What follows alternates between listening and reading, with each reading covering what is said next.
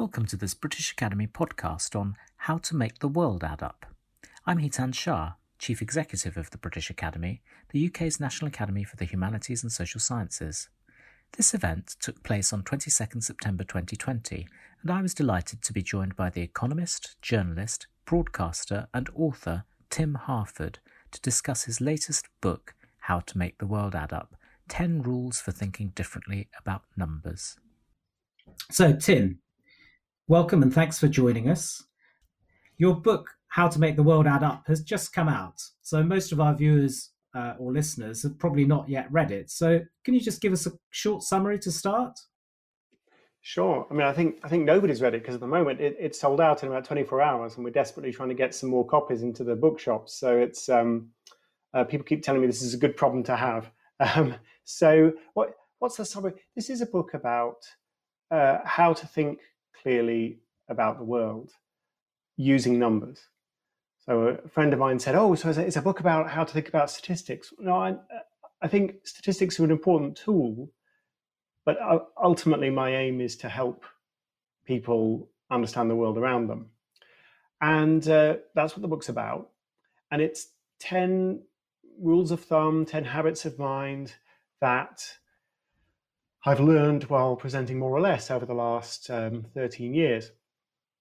And I think what makes it slightly different from a regular book about statistics is that really the lessons learned during, for example, the Brexit referendum, where I realized, we can sort of go through the numbers, we can go through the facts, look at the evidence, and actually a lot of people aren't really listening. A lot of people are being influenced by what they believed all along. They're influenced by what their friends think. They're influenced by their political identity, their cultural identity. And that's fine, of course. We're human beings. We exist in the world. We exist in society. But it made me realize that if I'm going to write a book to help people think more clearly about the world, I also need to help them think more clearly about themselves. It's not just about technical advice about statistics. It's also how to get through your own filters and biases and think calmly to put yourself in a position where the evidence can actually change your mind, which is not a totally straightforward thing. Great. Well, some of our viewers and listeners will have come across the book How to Lie with Statistics, which is a classic by Darrell Huff. I remember reading it when I was a teenager. And in some ways, you refer to the book in your introduction. It feels like you're positing your book as a bit of a kind of antidote to his. So can you say a bit more about the Darrell Huff book and how it relates to your own? Yeah, you would think, well, why does anybody need to write an antidote to Darrell Huff's book? Because I read it as a teenager. It's a great book, great little book. It's funny, it's sharp, it's incisive, and it's a guide to all the ways in which statistics can lead you astray, can be deliberately used to deceive. But what I started to realize was making me uncomfortable about Darrell Huff's book was it sort of sets a trap for all of us who believe in numbers, who are numerate, who believe in the power of statistics. It's very easy to think that we're communicating about statistics, whereas in fact what we're doing is debunking false statistics. And in doing so, we're leading people to be more cynical. We're leading people to conclude that all anybody ever does is lie with statistics. And that's dangerous because, yes, it's important to call out lies. It's important to do that. But if that's all we do, then we're just feeding into a real cynicism. And I think Darrell Huff understood the power of his kind of quite witty skepticism very well, and he wasn't the only one who did. So he was hired by the tobacco companies in order to spread disinformation, I would guess, about tobacco. So he worked on a book paid for by the tobacco lobby called How to Lie with Smoking Statistics, which was, mercifully for his reputation, was never published. And there's a famous story, How to Lie with Statistics, about how you can show that storks, statistically speaking, storks deliver babies because there's a correlation between storks and babies. And, you would think, well, that's a fun joke. That's a great illustration of the limitations of statistics, of the pitfalls of mistaking correlation for causation. But Darrell Huff actually went to the US Senate and testified that they shouldn't be putting health warnings on packets of cigarettes by telling the story about storks and babies and why there's a correlation between storks and babies. And it's pretty much the same as the connection between cigarettes and cancer. So that cynicism took him to a very dark place. And it is ironic that the same year that How to Lie with Statistics was published, 1954, was also the year that one of Richard Doll and Austin Bradford Hill's groundbreaking studies was published. You know, some of the first convincing evidence that smoking cigarettes will greatly increase your risk of lung cancer. So I really wanted to set these two visions of statistics next to each other and to say, look, here's a guy who tells you it's a trick and who wrote the most popular book ever written about statistics. And here are two people who think it's not a trick, it's a tool for seeing what's true. And they perceived something true and very important about the world. Yeah, I think that's a really powerful set of contrasts that you give. And the whole book is about, I think you talk about using numbers as a telescope to open up the world, which I think is really wonderful. So the book aims to teach us 10 rules plus a golden rule for thinking differently about numbers. I don't want you to list all the rules. Your publisher won't forgive me for that. But can you just say a bit more about how you came up with the rules and what lies behind that? Yes, I mean, I'm not going to pretend that there was a tremendously sophisticated process of figuring out what the 10 most important rules were. It was more a case of thinking about what I felt it was important to talk about and what rules of thumb suggested themselves. But there are several rules about our own emotional reactions to statistics and our own biases. So they're really rules that show an awareness of human psychology, I think. There are rules that I think are just simple practical tips for putting numbers in context and helping them make sense. Really just straightforward, down-to-earth, common sense questions to ask when you see a number.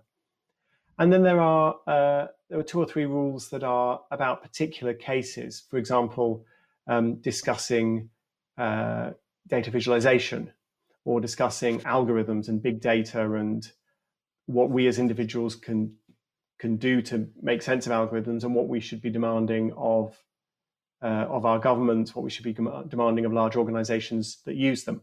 So I'm happy to talk a bit more about any of those, but that's a basic guide. There are rules about the technical details. There are rules about this wide world of statistics and data and how it's used.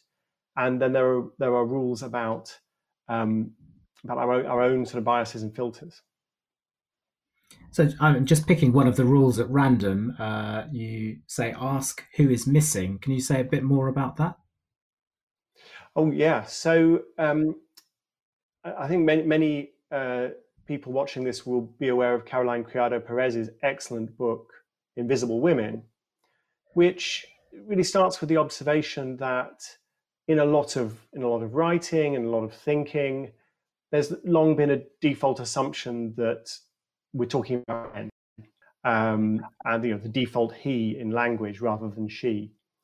And Perez argues that the same thing is happening quite often in the way we conduct experiments, in the way we test algorithms, in the questions we ask in our surveys. There's a systematic, unquestioned assumption that we're talking about men and women are an afterthought. So I wanted to start with that idea and to look at all the studies that are done where there's no disaggregation of data between men and women. And recently, for example, with coronavirus, it turns out there's quite a big difference in risk between men and women, but it's quite hard to see that or to analyze it because very often the data are not disaggregated by gender. So we don't know who died of coronavirus, whether it was a man or a woman. So we're starting with that. But then saying, well, actually, what other questions can we ask about who is missing or about what is missing? So I give the example, Will Moy from Full Fact points out that we know more about golf than we do about sexual assault in the UK. And the reason is because the survey designed to ask questions about sporting activity is bigger and better than the survey used to ask questions about being a victim of crime. And that's not because anybody in the government ever thought, oh, it's just more important to understand sport than it is to understand crime. It's because the crime survey was commissioned by one department and they go ahead and they behave in one way and they've got a certain budget. And then when the Olympics came along, sporting participation was a big question. So we commissioned this huge survey of sporting participation. And there's no conspiracy there. It's just slightly weird and slight lack of joined up thinking. So that's another example of questions that we could be asking, or questions that we could be asking in more detail or putting more resources into asking that we don't bother to ask. I quote Anna Powell Smith, who points out that the power of governments to choose not to collect data about something is extreme. It's extremely powerful and it's underappreciated. Just how much that can go on. Yes, and I know she's currently working to see if we can develop mechanisms in legislation to ensure that better data is collected on a whole series of areas. So that's clearly a message that's starting to get through. One of the really nice things in your book, and I mean, this is something you do really well on More or Less and as a journalist, is tell stories about data. One of the things that you use in your book is a kind of sense of some heroes of number use and statistics and some villains. So can you tell us a couple of stories? Sure. So you already heard the story of Darrell Huff, but the story that opens chapter one is all about an art forger and an art critic, and how the art critic, a gentleman called Abraham Bredius, one of the great connoisseurs of Dutch art, the late 19th, early 20th century, is taken in by a really crude forgery by just a reprehensible man who, I don't want to spoil all the details of the twists and turns of the story because it goes to some really weird places. But he's fooled by a crude forgery, and he's fooled by a crude forgery because the crude forgery tells Abraham Bredius, this art critic, tells him something that he believed all along. It provides a sort of missing piece for a pet theory that he'd always had about Johannes Vermeer, the great Dutch interior painter. And so this picture, he was basically being shown proof that he'd been right all his life, which is a tremendously powerful thing to be. So that's a story that I tell quite a book, because I think you remind people that technical expertise isn't enough. And you can still basically be fooling yourself. So that's one story. One of my statistical heroes is Florence Nightingale, is in chapter 9 of talk about her really walking this fine line between the challenge of collecting really rigorous data really makes sense, with at the same the challenge of trying to communicate and persuade. And her data visualizations, which I've seen in the library of statistics, I know you know the Royal Statistics very well, Hitan. These data visualizations were just fantastic in this balance between telling the truth and at the same time trying to persuade people of something tremendously important. Just going back to the first example you gave of the forgery, I mean, there's nothing I like more than being proven I was right all along. And it's definitely a sense of satisfaction that I get. As you say, sometimes we seek it out even when we're not right to do so. I mean, we're seeing discussions about a polarized society and people, in a sense, kind of just taking in the information that supports their views on all sorts of issues, be that climate change or Black Lives Matters or whatever else.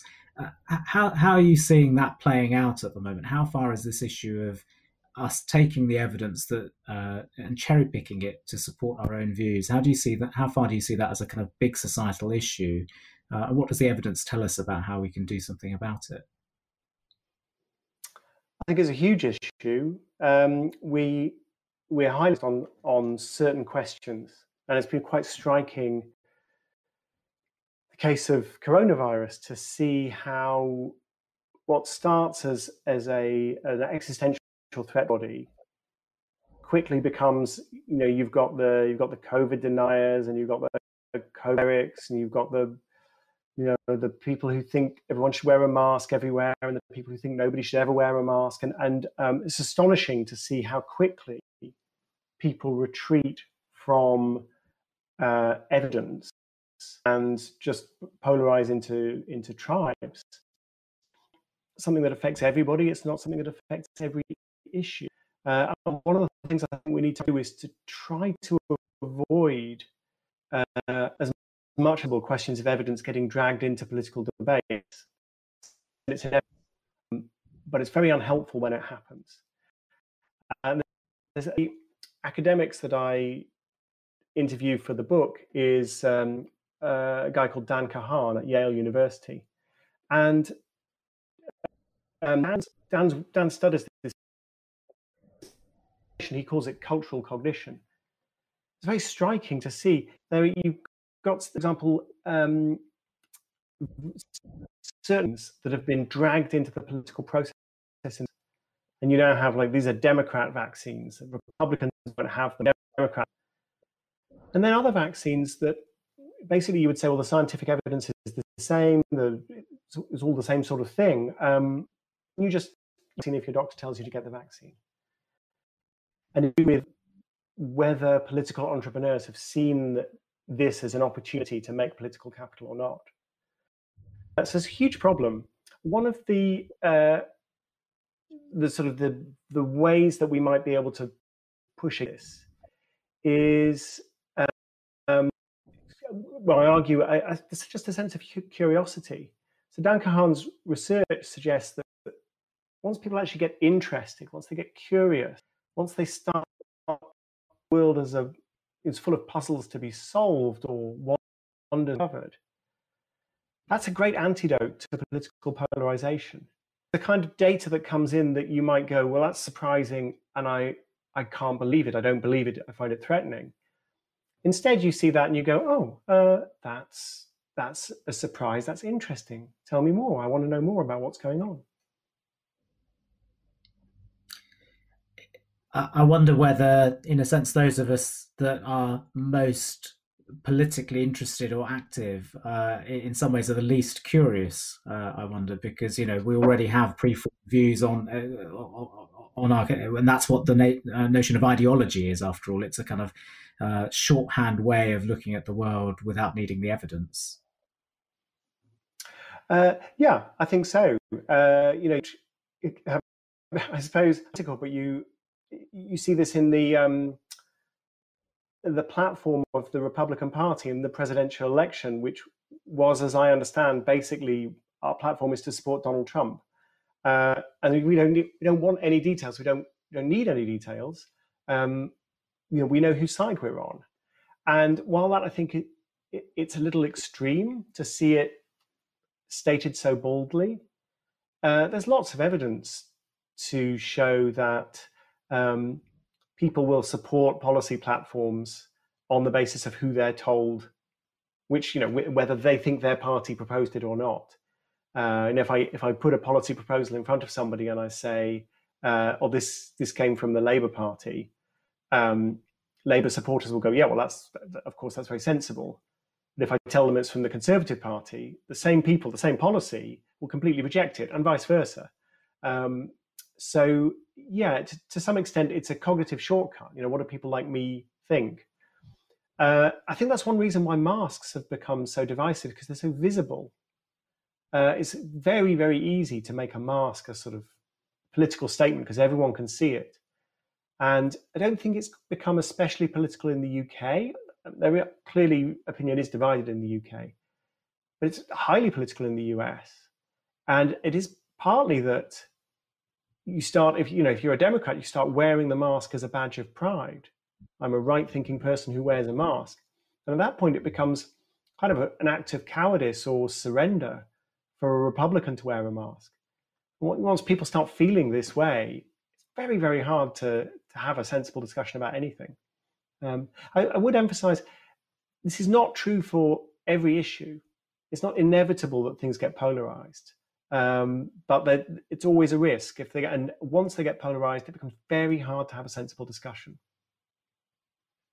Yeah, that's really interesting. And there are some issues where you can almost see politicians are trying to move out of polarization. So for example, social care, where there hasn't really been a cross-party consensus. And I think when Labour put forward some ideas that the Tories talked about them in terms of death taxes and so on, so make it quite polarised. But now there is a growing sense that we need to come together and look at the evidence and take some of the heat out of the conversation. Yeah, I think that's right.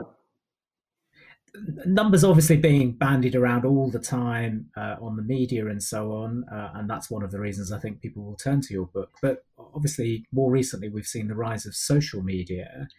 What are your reflections on how numbers are treated on social media, and how that either helps or hinders the ordinary consumer of numbers to make sense of the world?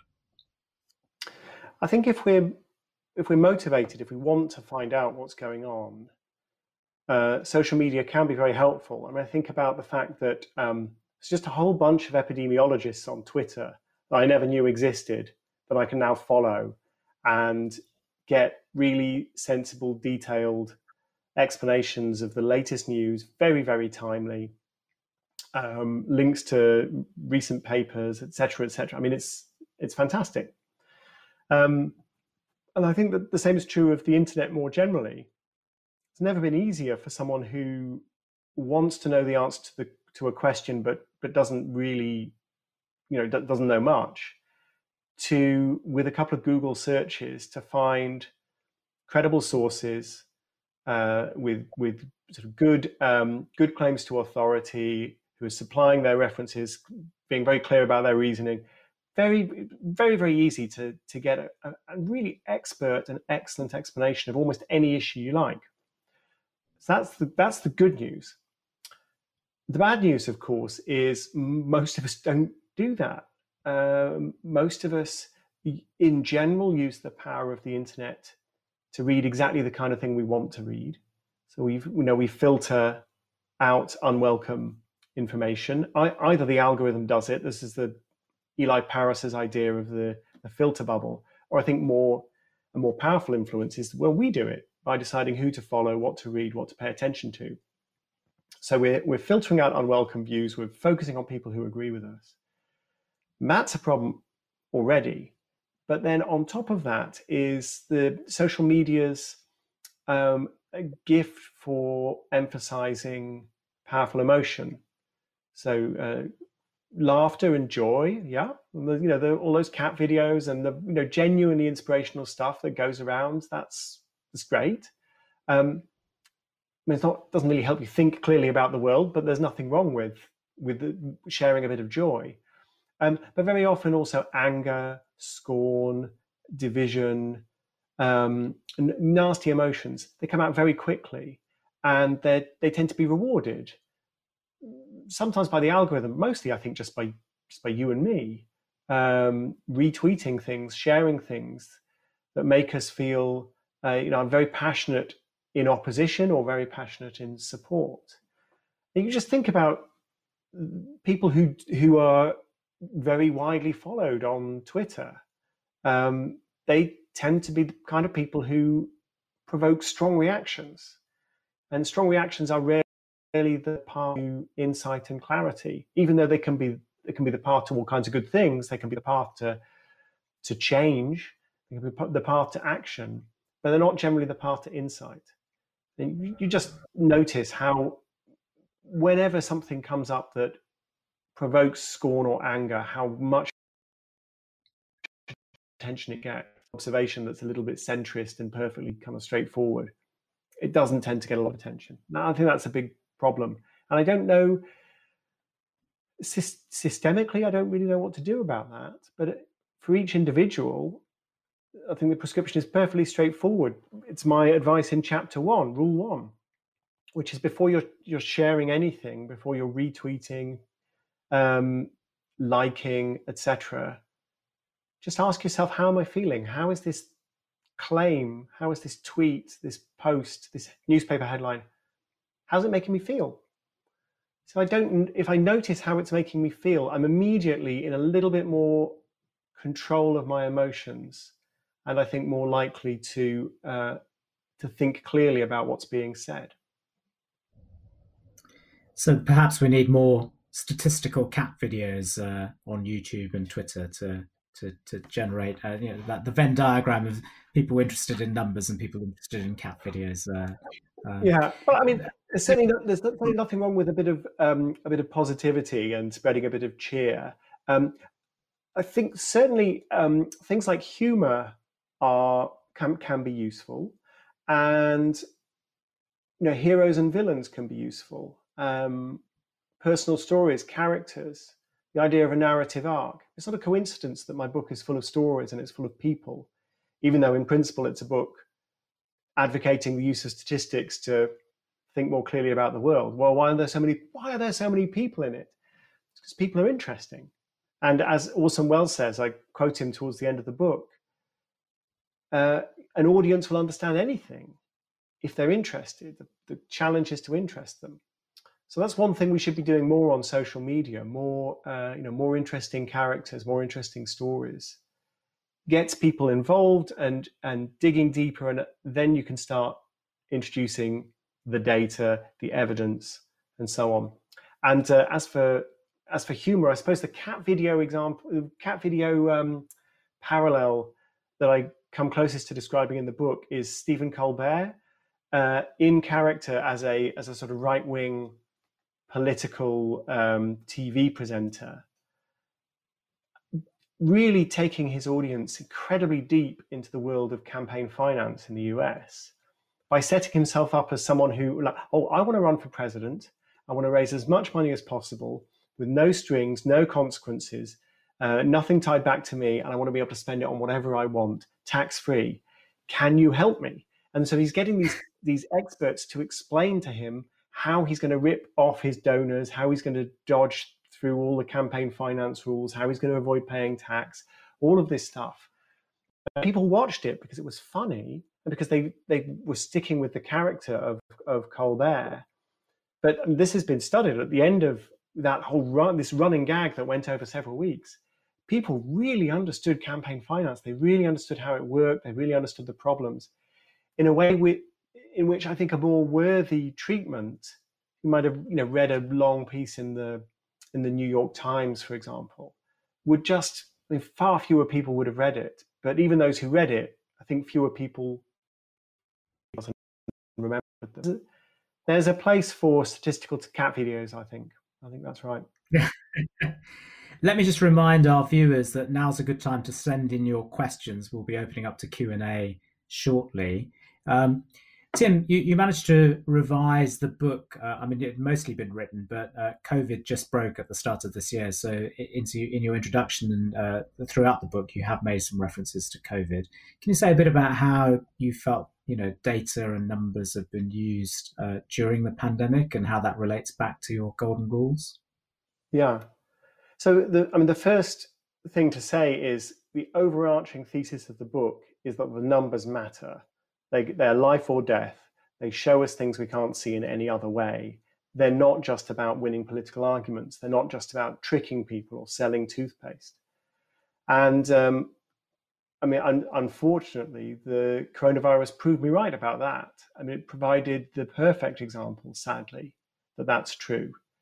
And so interesting just to see the scramble to understand this virus. Where is it? How many people has it infected? How infectious is it? Who's most at risk? Is it everybody? Is it just the elderly? How dangerous is it?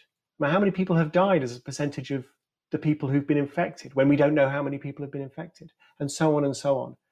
I mean, these are absolutely crucial questions. And we saw politicians and their scientific advisors really scrambling to produce really consequential policy decisions in a very difficult situation, because we just didn't have enough data to really be sure of the right thing to do.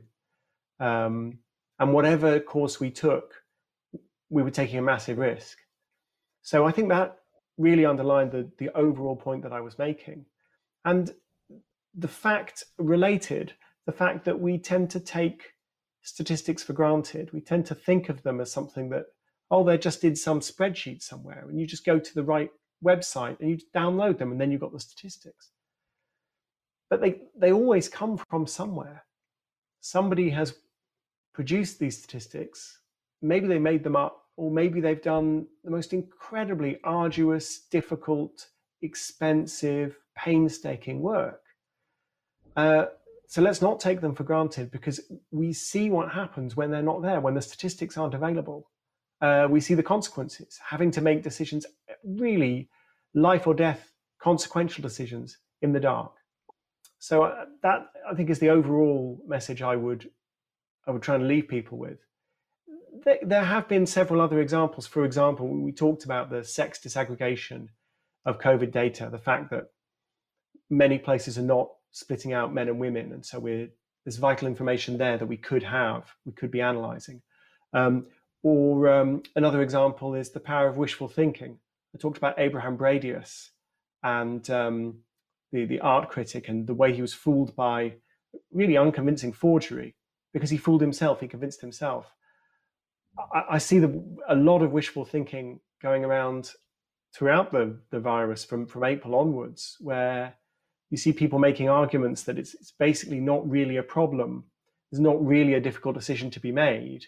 If we just all ignored it, it would basically go away. And all of the different hoops that you see people jumping through, whether it's, well, it's false positives, or the virus is getting weaker, or everyone's actually had it already, or it's herd immunity is just around the corner, or all those people didn't die of COVID, they died with COVID. It's on and on and on. And most of these objections are, I think, on the face of it, plausible. They're worth taking seriously. They're worth working through the numbers. But when you see certain people producing one of these logical loops after another, and the evidence keeps coming in to say, sadly, I'm afraid that's not really what's happening, then you're seeing wishful thinking in action, I'm afraid. And I suppose in that environment, as you know, one of my long-standing views has been, it's unfair to place the burden on us as individuals to work out which number is trustworthy or not. For me to have to work out every number is a kind of unbearable burden to place upon me. So there's got to be a set of wider institutions in society that we can rely on, be that the media, be that political institutions and government statistics and so on, be that fact checkers. So can you say a bit about what you see is the role of these institutions in the UK, and how strong our ecosystem, I think sometimes you use the term statistical bedrock, how strong that is? Well, I think it's a mixed picture. So the very fact that so much news now goes through social media, and that it's very hard to see what people are actually reading, what advertisements they're seeing, very little transparency, that creates, I think, a situation of great risk. There's a lot of good news as well, though. So I think, for example, many journalists are more aware of statistical questions. I think Martha Kearney on the Today programme said not long ago that every time she hears a statistic, she imagines my voice sort of whispering in her ear. There's sort of become the guilty conscience of the Today programme. Like, what would Harford make of this if we got it wrong? So there's, and it's not just More or Less, of course. There are BBC has Reality Check. There's Channel 4's Fact Check. There are independent fact-checking organisations such as Full Fact. So there's an increasing awareness that you can get the data right, or you can get it wrong. You can make statistical mistakes, or you can derive great insights from statistics. There's a lot of that. There's the Office for National Statistics, which I think is not a perfect institution by any means. I think you and I, Hitan, have often commiserated with each other over the quality of the Office for National Statistics website, although it's getting better, but I think it's in a much stronger position than it was, say, in the 1980s, where official statistics in the UK were basically regarded as the property of government, created by government for government, and not really to be shared with little people, like a management information system. So, you know, we can publish them if we want, but who cares? You know, they're actually for us to run the country. That was the view in the 1980s, the Derek Rayner's review of official statistics in the UK. And we've turned our back on that, I think, rightly, and embraced the idea that statistics do help governments make better decisions, but they're not just for governments. They are for everybody. They're the property of anyone in the world, but in particular, any resident of a country should have access to statistics to help them understand the world around them, to help them hold their representatives to account.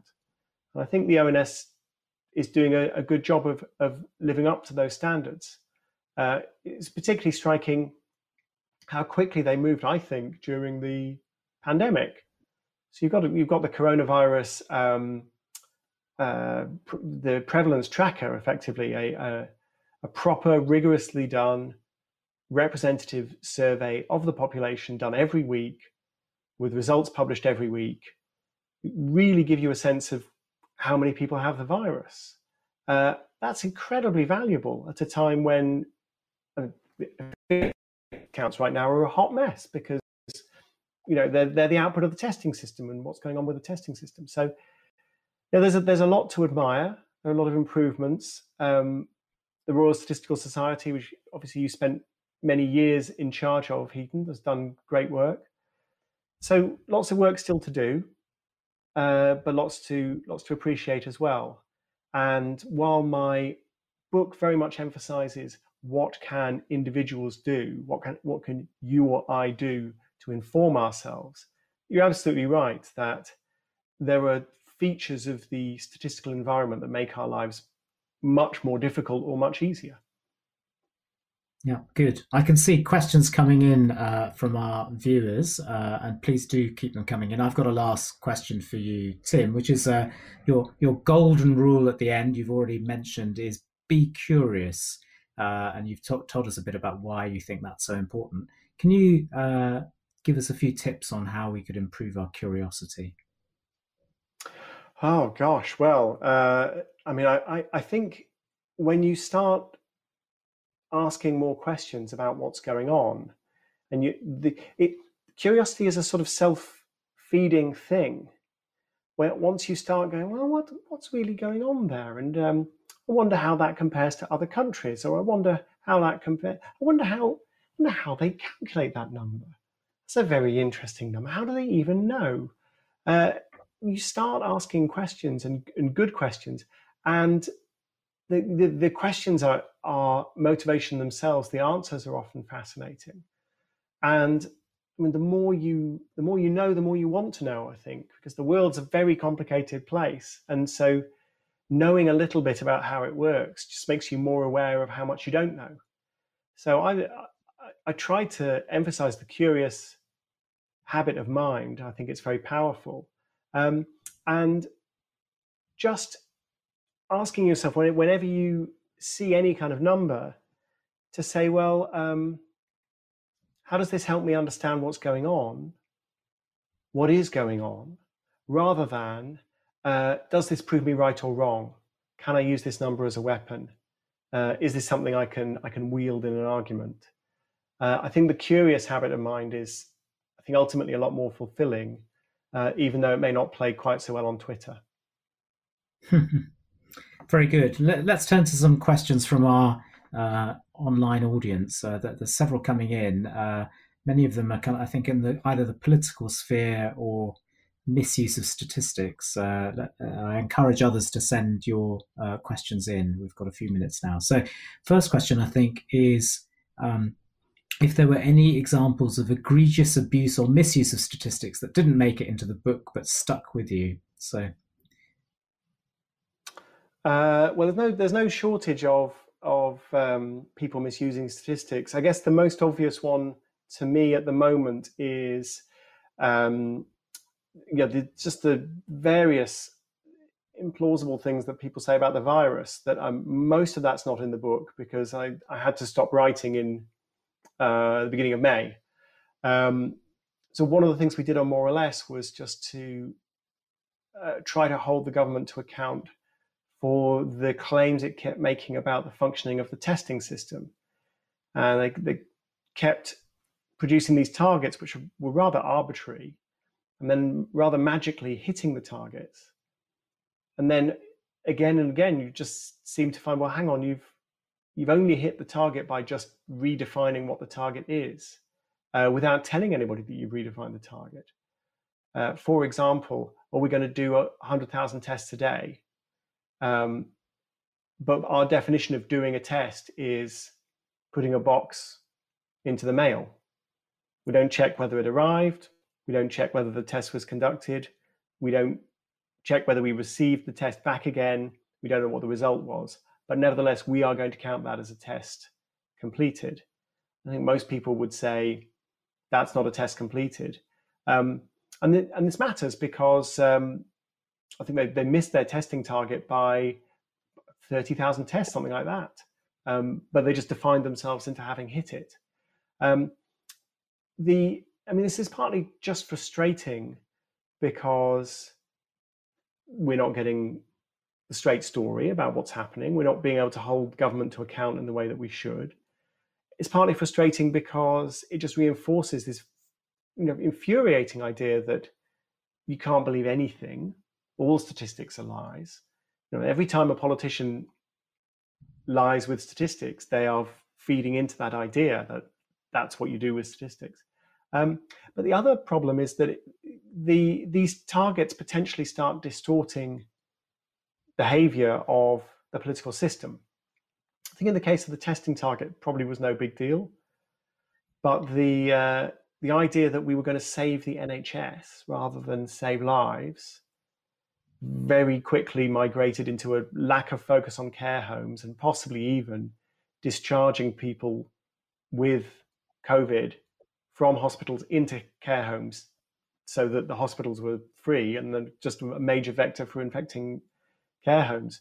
More recently, contact tracing, Matt Hancock has been saying contact tracing is doing well, but he started redefining his terms. So he now measures contact tracing of people as a percentage of the people who supplied their details. So if lots of people don't trust the government enough to supply contact details, and why would they trust the government, given that government is threatening them with fines and prominent government advisors have violated the rules? If people don't trust the government, they don't supply their contact details, the virus is going to spread. But Matt Hancock's target is going to show that everything's basically fine, because by definition, we've defined that as not a problem. And the issue there is when you start going, okay, well, we need to figure out how to make sure that more people give their contact details. Or in the case of postal tests, we need to figure out how to help people do postal tests and how to help people return their postal tests. Once those things are actually defined out of the system, then they're no longer a problem for the system. And so they get less attention, even though actually, as far as controlling the virus is concerned, they're absolutely central. It's striking looking at the questions that are coming in. There's several around politicians and their use of statistics, which is what we're just talking about. I wonder if you might say a bit more. I mean, people are asking, is the situation worse than it has been in the way that politicians misuse statistics? And people are also asking, how do they get away with it? Now, I might also flip it round a bit, with the theme of your book being more about positivity. How come politicians who use statistics well don't necessarily see a reward for that? How can we encourage that? Yeah, it's a really good question. Is it worse than it used to be? Maybe. I think possibly this is something to do with just modern media and social media. I'm not absolutely sure. But I think I see more examples of politicians deliberately lying in the hope of being accused of lying, because that whole argument is then a distraction from something else. I think I see more of that. It used to be that politicians used to lie with statistics in a very subtle way and hope that nobody noticed. But now, I mean, you think about the 350 million on the side of the bus. I mean, you know, Brexit's happened. That's all in the past. Everybody knows that that wasn't true. What was interesting was the fact that it wasn't true allowed the question of how much money do we give to the EU to be the central question of the campaign. And all of the other issues that we now realize are kind of important, like, you know, the Irish border, that sort of thing, you know, in or out of the customs union, in or out of the single market. This important stuff didn't really get discussed because we were too busy arguing about whether that number was 350 million or 200 million. So I don't know what was going on in the minds of the Leave campaigners, but I suspect that was deliberate. They wanted to be accused of lying. And that's why they kept doing it. And they're not the only people to have done that. So that seems to be a new strategy. And maybe it's a strategy designed to maximize attention in a social media age. So why don't politicians get more credit for using statistics in a responsible way? I don't know. One encouraging development that now seems a long time ago was the emergence of the idea of using randomized trials in policy. So this is most famously in the nudge unit, David Cameron's nudge unit, but actually was more formally called the Behavioral Insights Team. The nudge unit, actually, for all the branding about nudges, it wasn't really about nudges. It was about trying stuff out, running small pilots, running little experiments and seeing what worked and what didn't. And that got a lot of positive press. I mean, maybe slightly too much, slightly credulous press sometimes, but I think it was really good work, it was really useful work, and it did get credit. But of course, David Cameron and nudges feels like an awful long time ago, doesn't it? Yeah, although I'm pleased that some of that continues and the Behavioural Insights Team is still very much there, I think. But as you say, perhaps... Yeah, they still exist and they've branched out internationally. You're absolutely right. So another question is the UK education system, and then it's got a specific kind of bit to allowing specialisation in humanities from 16, a problem for producing a population in which all are reasonably numerate and understand the use and misuses of statistics. I mean, whether or not it's humanity specialisation, but what's your sense of whether we've got, you know, a schooling system that allows people to get comfortable with using data? Yeah, I mean, I'm no fan of that specialisation. My own A levels were French and English literature, maths and physics. So you can tell where I stood. You know, I was going to stay on the fence, and then my degree was then three completely different subjects, was philosophy, politics, and economics. Again, the classic fence sitting, you know, all those essays about Rousseau and all that engineering maths, trying to optimize problems in economics. So yeah, I've got no time for specializing between arts and sciences at 16. I don't really understand why we tried to do it, but we do it. So what can we do that's more practical? A couple of things. I think we should be trying to teach statistical thinking in lots of other subjects. A lot of people will say, oh, we should teach statistics instead of, I don't know, trigonometry. And maybe it's easy to say. I certainly use a lot more statistics than I use trigonometry, and I see a lot more statistics in public life than I see trigonometry. But it's, I mean, it's a very easy thing to say. I wonder how that would work out for real. But I think there is a real opportunity to say, well, hang on, we can use statistical ideas in all kinds of subjects. You know, the study of history, geography, political science, any science with experiments. You need statistics to understand, to sort of collate the results and evaluate the results of the experiments. particularly subjects such as psychology. I'm minded of Florence Nightingale, this statistical heroine, first female fellow of the Royal Statistical Society. She was out in her garden at the age of 9, drawing graphs of and tables of snails and insects and flowers, and just trying to understand the world around her by turning it into a statistical construct. So we could do a lot more of that. I think that's harder in some ways. It's asking more of teachers, and goodness knows we ask enough of teachers already. My book is dedicated to teachers, but I think there's promise there. There's promise for really showing people that statistics they're not just a trick. They're useful. You can use them in other contexts, and I'd like to see a bit more of that. It's very easy for me to say I'm a writer. I'm not a teacher. I don't design the curriculum, but I think that's worth exploring. Yeah, and I think there's definitely opportunities in, as you say, some subjects like geography and psychology and others where there's growing use of large data sets, which allows you to think about statistical ideas. Now, I've got a pair of questions, which I think are slightly linked. One is, which of the traditional media do you find are generally trustworthy with their numerical reporting? You may have a bias in that, being an FT journalist and a BBC presenter, but interested in hearing that. And then second sort of question, which links a bit to it, is on the social media side. I mean, in a sense, the question is, are you optimistic or pessimistic over the long run? Are we just in a phase where there's misuse, and over time we'll kind of find better ways and the system will sort of regularize itself? Or are we always going to be in this slight cesspit of numbers that we're in now? That's not quite how the questioner asked it, but yeah. Yeah, it's been a long day, hasn't it? Okay, so are we doomed? Look, radio was, I think, a very important medium in the rise of the Nazi Party in Germany, and Goebbels was a master of the medium of radio. And I think that was partly that it was new and people hadn't built up an immunity to certain kinds of communication.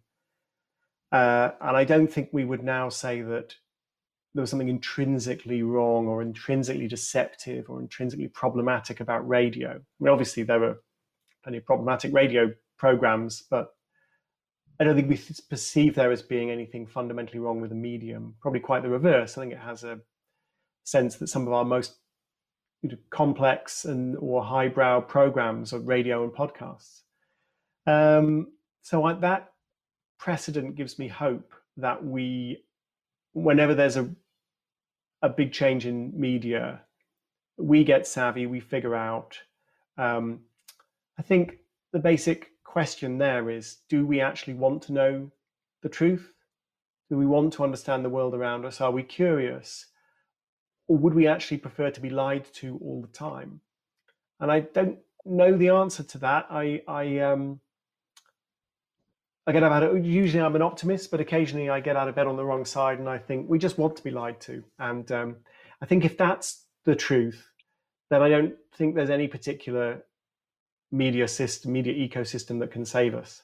So it's one of the reasons why ultimately, for all, Hitan, I think you're correct to emphasize the importance of the ecosystem, fact checkers, journalists, and so on. I come back fundamentally to the consumer of information. In the end, it's up to us.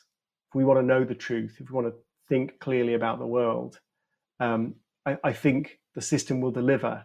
And if we fundamentally don't, I think the system won't. So we get the numbers we deserve. Yeah, I think that we get the numbers we deserve. We get the media we deserve to some extent.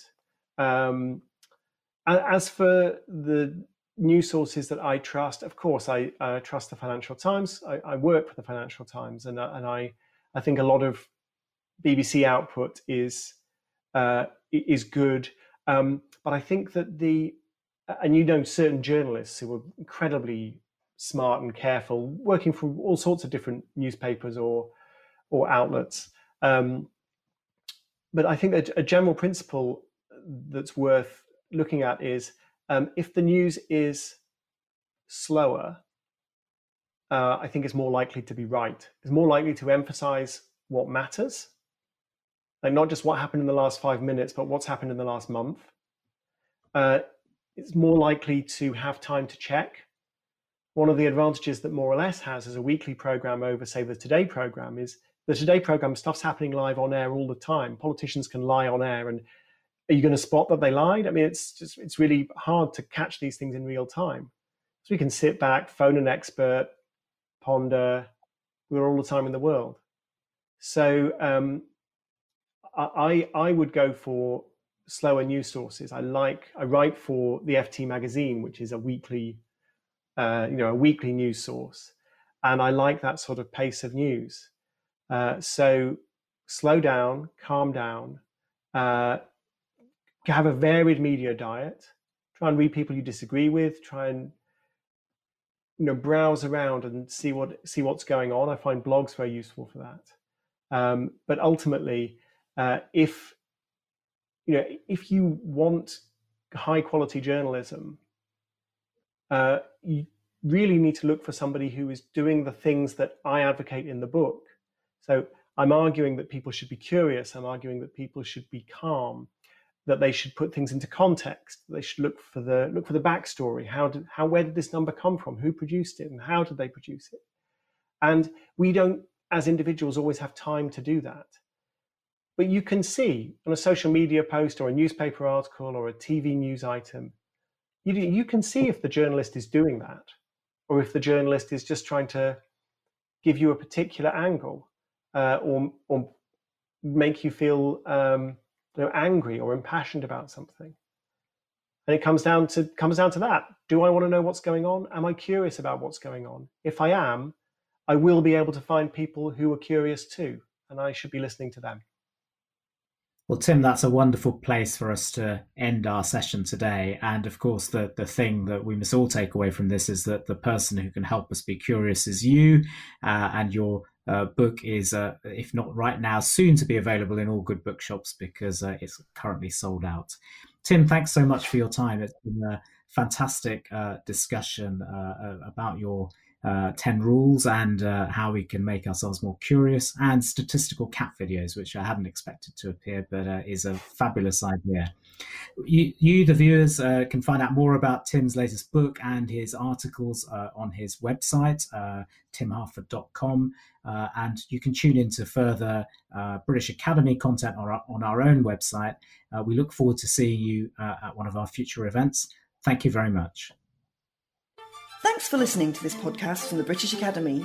To hear more like this, you can subscribe on iTunes, SoundCloud, or your own podcast app by searching the British Academy. To find out more about the work the British Academy does, including upcoming events, please visit thebritishacademy.ac.uk.